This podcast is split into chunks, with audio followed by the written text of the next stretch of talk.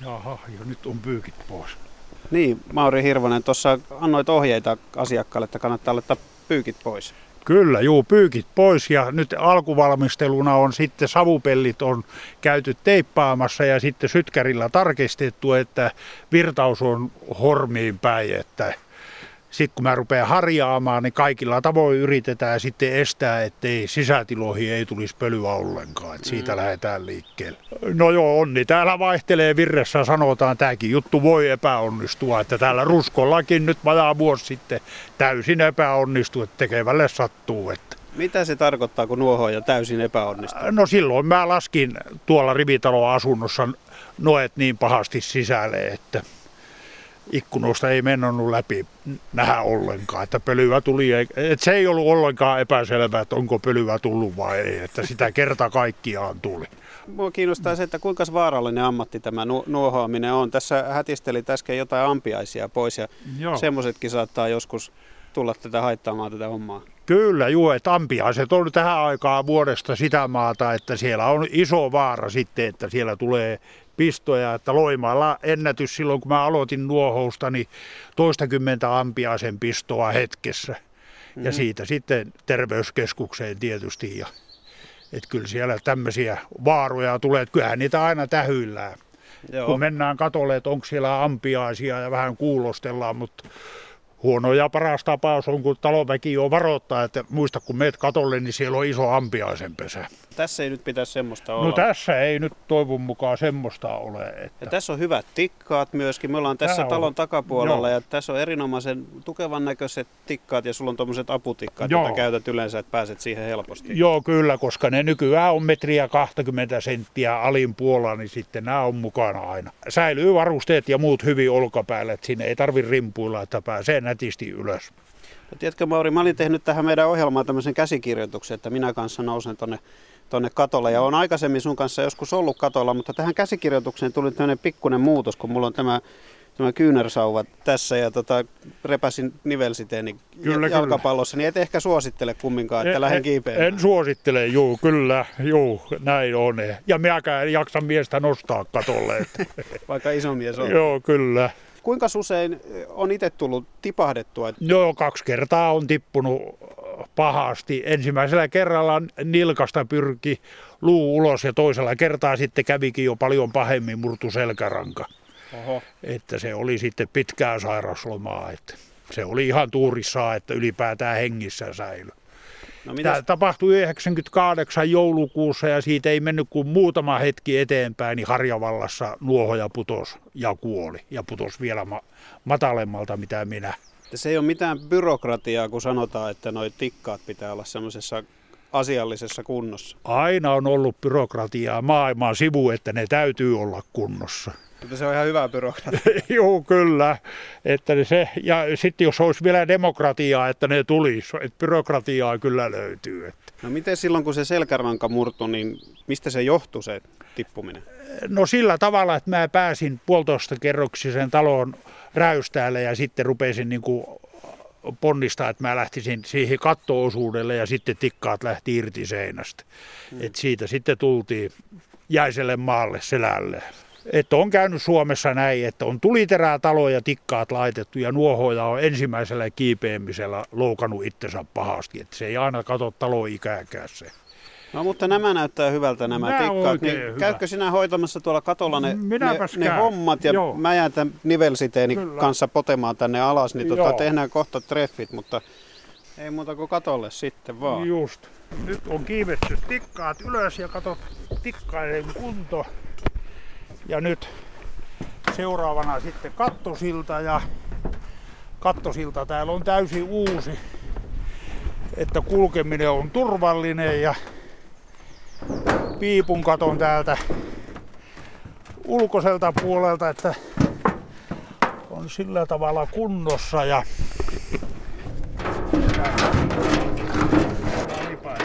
käyntiin ja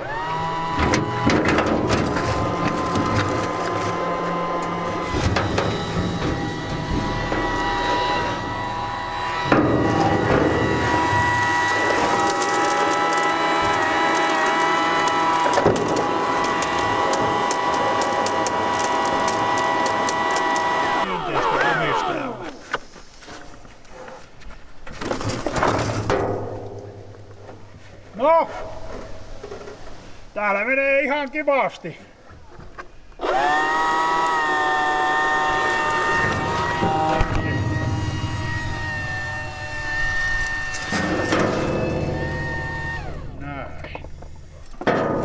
Ilma on myöskin sitten ihan nuohojalle ystävällinen. Et jos tästä lähdetään nyt sitten lämpötilaa tonne lähemmäksi 20 astetta, niin nuohoushommasta tulee tukala. Sitten se on jo erittäin tukala, kun se menee helteeseen kahteen viiteen ja yli 30 astetta on lähes sietämätön. Mutta kuitenkin se tahtoo olla 32 asteen varjolämpötiloissa leipä hyvää, niin silloinkin sitä kyllä kokeillaan tätä nuohousta tehdä. Että viime kesä oli kovin tukala, kun oli pitkän aikaa sitten kovat helteet. Nyt sitten siirrytään tänne varavan takan piippuun, mikä on toisessa päässä ja sitten se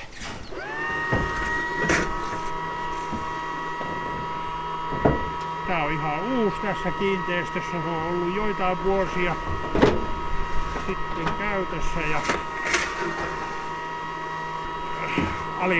jalat puhistaessa se käy niin kuin kaikki kätevämmin tämä homma, että siinä on aina iso vaara, että pöly leviää asunnon sisälle syystä tai toisesta, mutta tämä alipaineista ja sitten tekee sen. Näin. Tää alkaa olla valmista. Ja nyt sitten jo laskeudunkin talotikkaita myöden alas. Kyllä.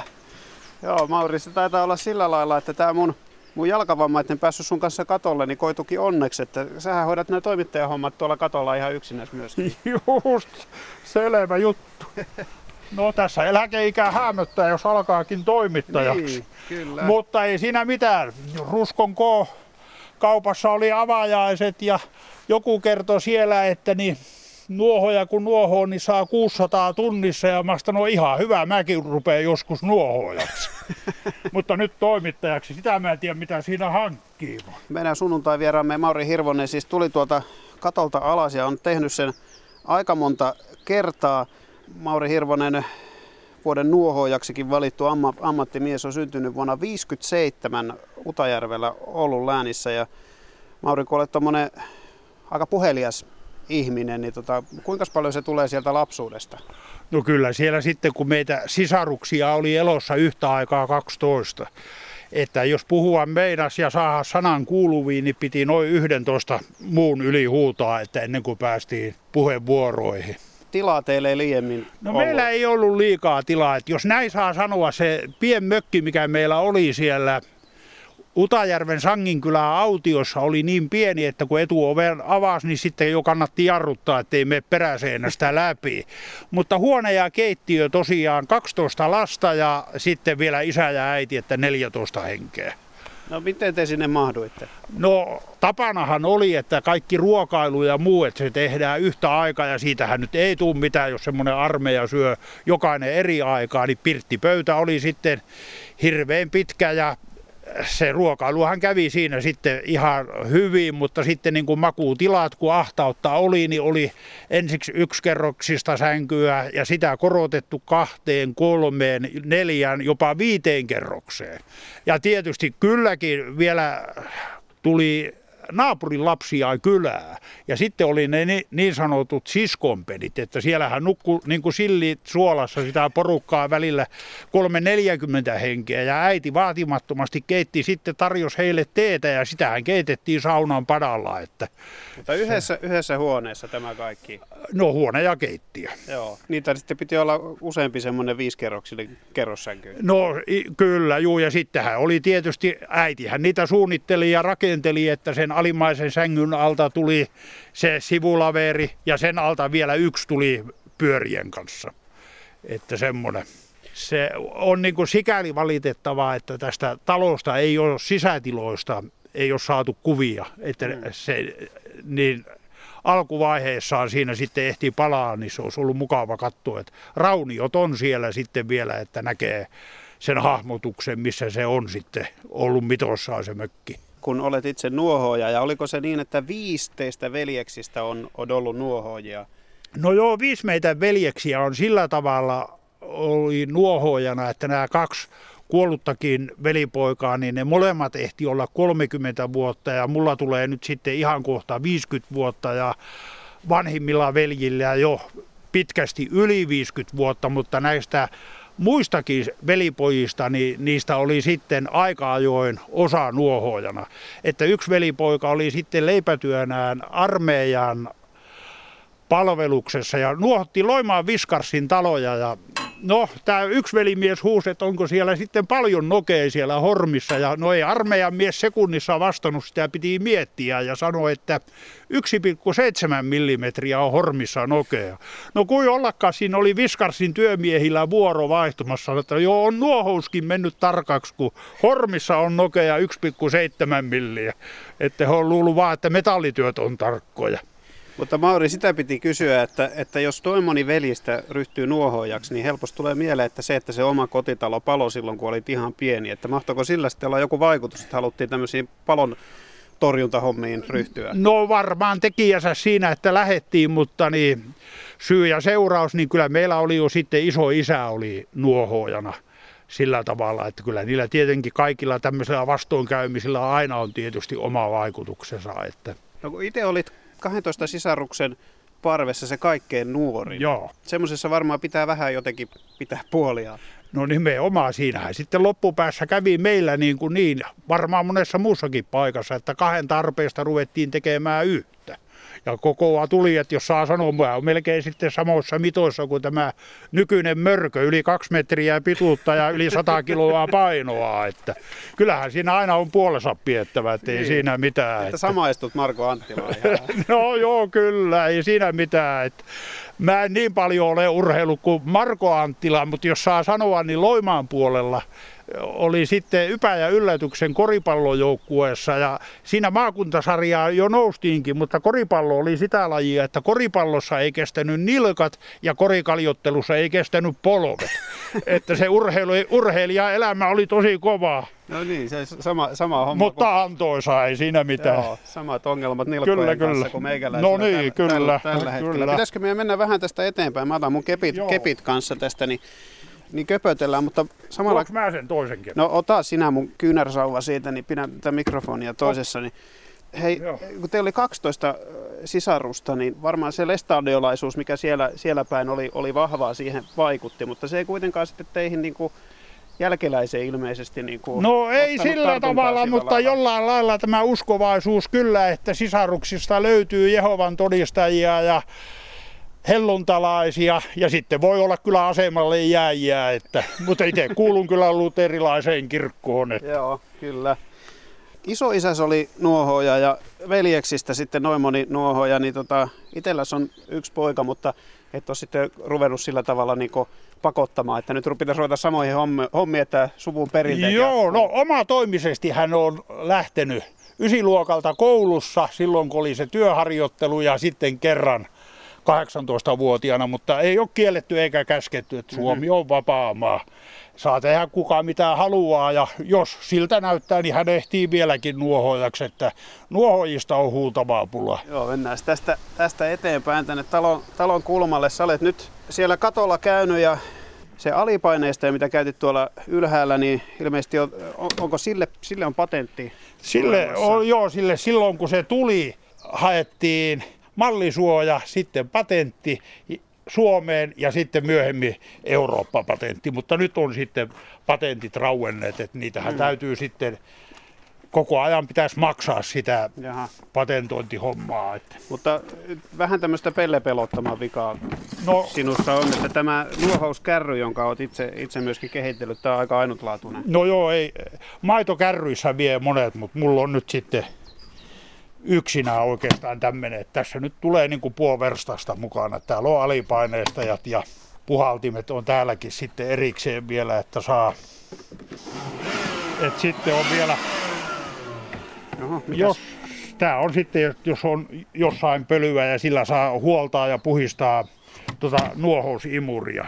Sulla on myös toi auto, jolla liikut, pakettiauto, aika ainutlaatuinen, että se taitaa olla ainoita autoja Suomessa, jossa on tulisia No nyt mä oon toisella autolla, se toinen on kotona, tässä ei ole sitä.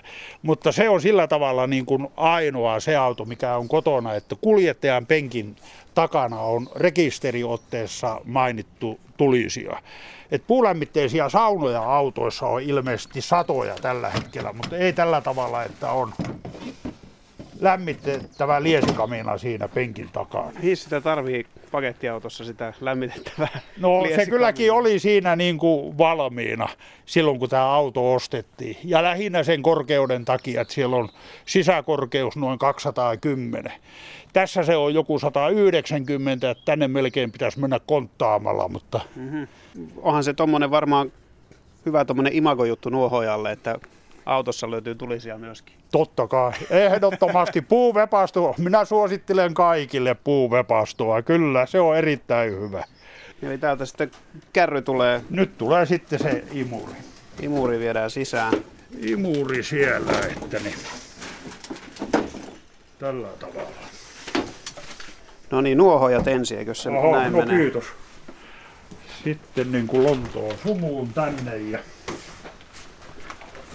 No niin, nyt ollaan päästy sisään ja täällä on nämä suojaushommat. Joo, sitten. nyt sitten tässä on varaava takka ja sitä ruvetaan sitten puhdistamaan ja tarkastamaan sen kuntoa. Ja... Sä oot varmaan sen verran monta kertaa näitä hommia tehnyt ja näitä suojauksia laittanut, että pystyt tässä juttelemaan muustakin samalla. Kyllä, kyllä, juu, ilman muuta. Hei sanopa Mauri, että kun tuosta omasta puheenparrestaskin voi päätellä, että et ole Ruskolta syntyisin, vaan, vaan sieltä Utajärveltä Joo. tosiaan po- pohjoisesta, niin miten Utajärven mies sitten on päätynyt tänne Ruskon piirinuohojaksi? No sillä tavalla, jos, jos mistä tämä nyt alkaa kertomaan, että niin sieltä monen mutkan kautta Utajärvellä todella synnyi ja sieltä sitten ajauduttiin sen tulipalon jälkeen etelämmäksi ja etelämmäksi ja sitten tultiin Kouvolaan ja 68 Kesällä sitten äiti kuoli ja mä jäin puoliorvoksi ja vanhemmat asu asumuserossa ja lähdin tonne enontekijöille pohjoisiin siskon luokse.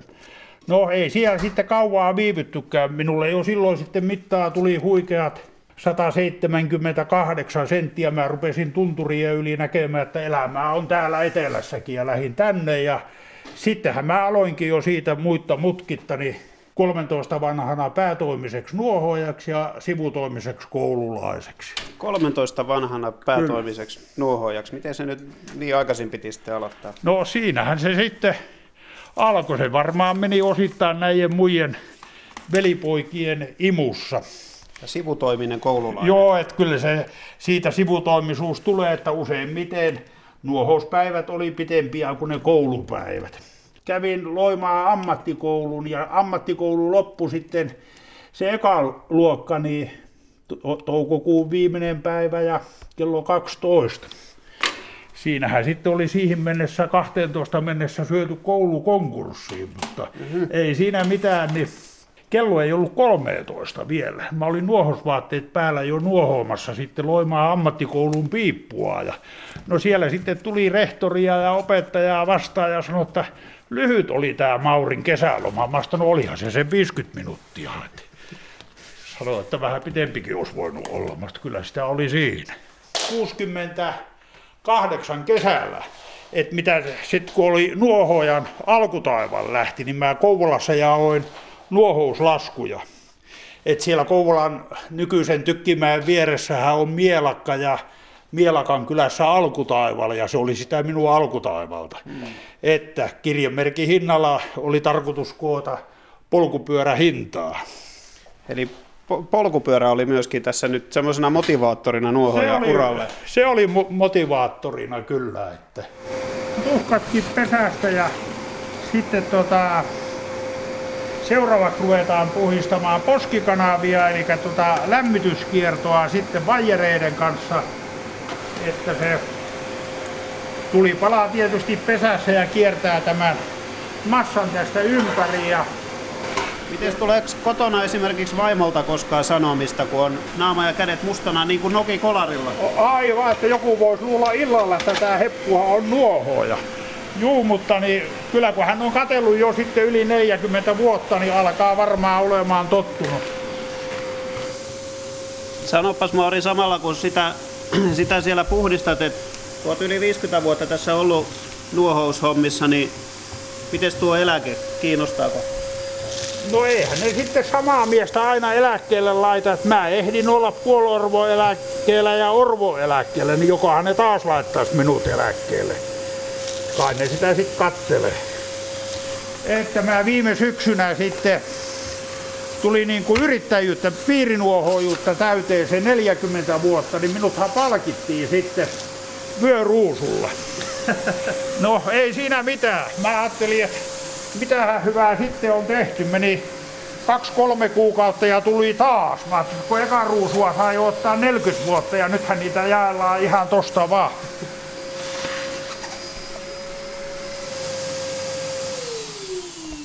No niin, nyt meni imuri välillä pois päältä. Mutta hei, Mauri, monet asiat niin kuin työelämässä ylipäätään muuttunut viimeisen 50 vuoden aikana, mutta miten tämä nuohous on? Onko tämä semmoinen, että tämä on pysynyt ihan samanlaisena? Pitkälti samanlaisena, että nuohoja katolle ja puhdistaa tulisijat, niin kuin meillä jo isoisää teki. Isoja tulisijoja saattaa nyt jo olla automaattipuhistuvia, että ne itsestään puhistaa itsensä, mutta niidenkin kohdalla oikeastaan välillä, että teoriassa puhistaa käytännössä ei.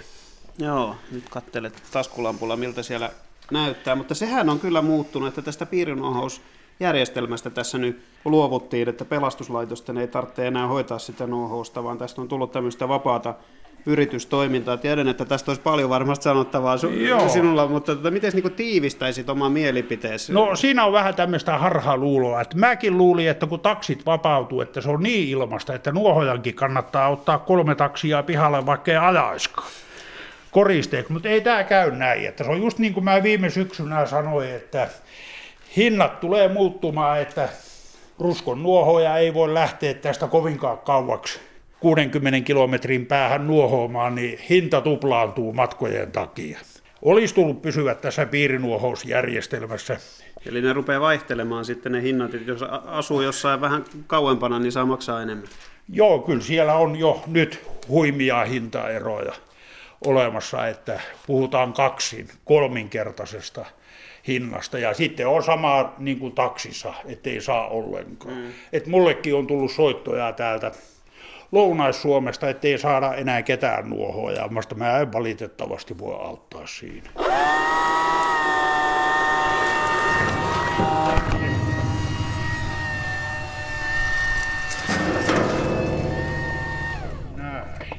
Esimerkiksi me mentiin tuolla ulkosaaristossa nuohoamaan taloa, missä oli sitten häät menossa.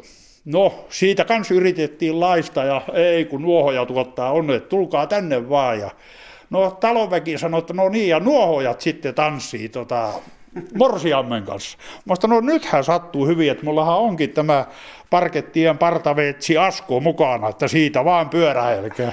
Ja näin tehtiin. Morsian tanssi mustan nuohojan kanssa sitten.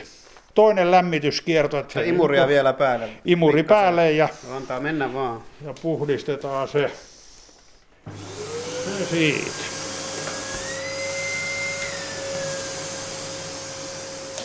Meitä nuohoja, veljessarjoja ja sisarusparvia, meitä on useampia.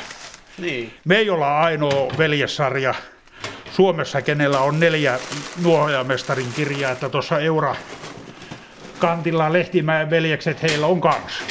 Ja näitä on paljon tuolla kun menee. Niin- ja joku aina tulee sanomaan, että no hei, meidänkin isoisä oli nuohoja. Mistä se intohimo sitten syntyy näihin, näihin hommiin? No se on työvapaus. Hyvin pitkälti, että tässä niin kuin sitten saa itse vähän säädellä sitä vapautta. Tämä on pitkä plussa.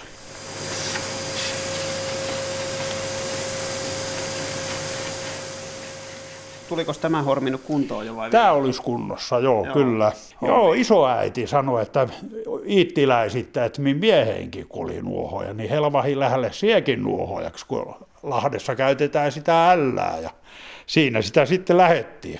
Aloitin tosiaan 13-vuotiaana ja sitten toi mietti, että mitähän tämä homma on 50 vuoden päästä. Ja nyt se on kohta ensi vuonna se 50 vuotta, niin ei tarvitse miettiä, niin sen näkee mitä se oli sitten 50 vuoden päästä. Äkkiä se on siinä mennyt.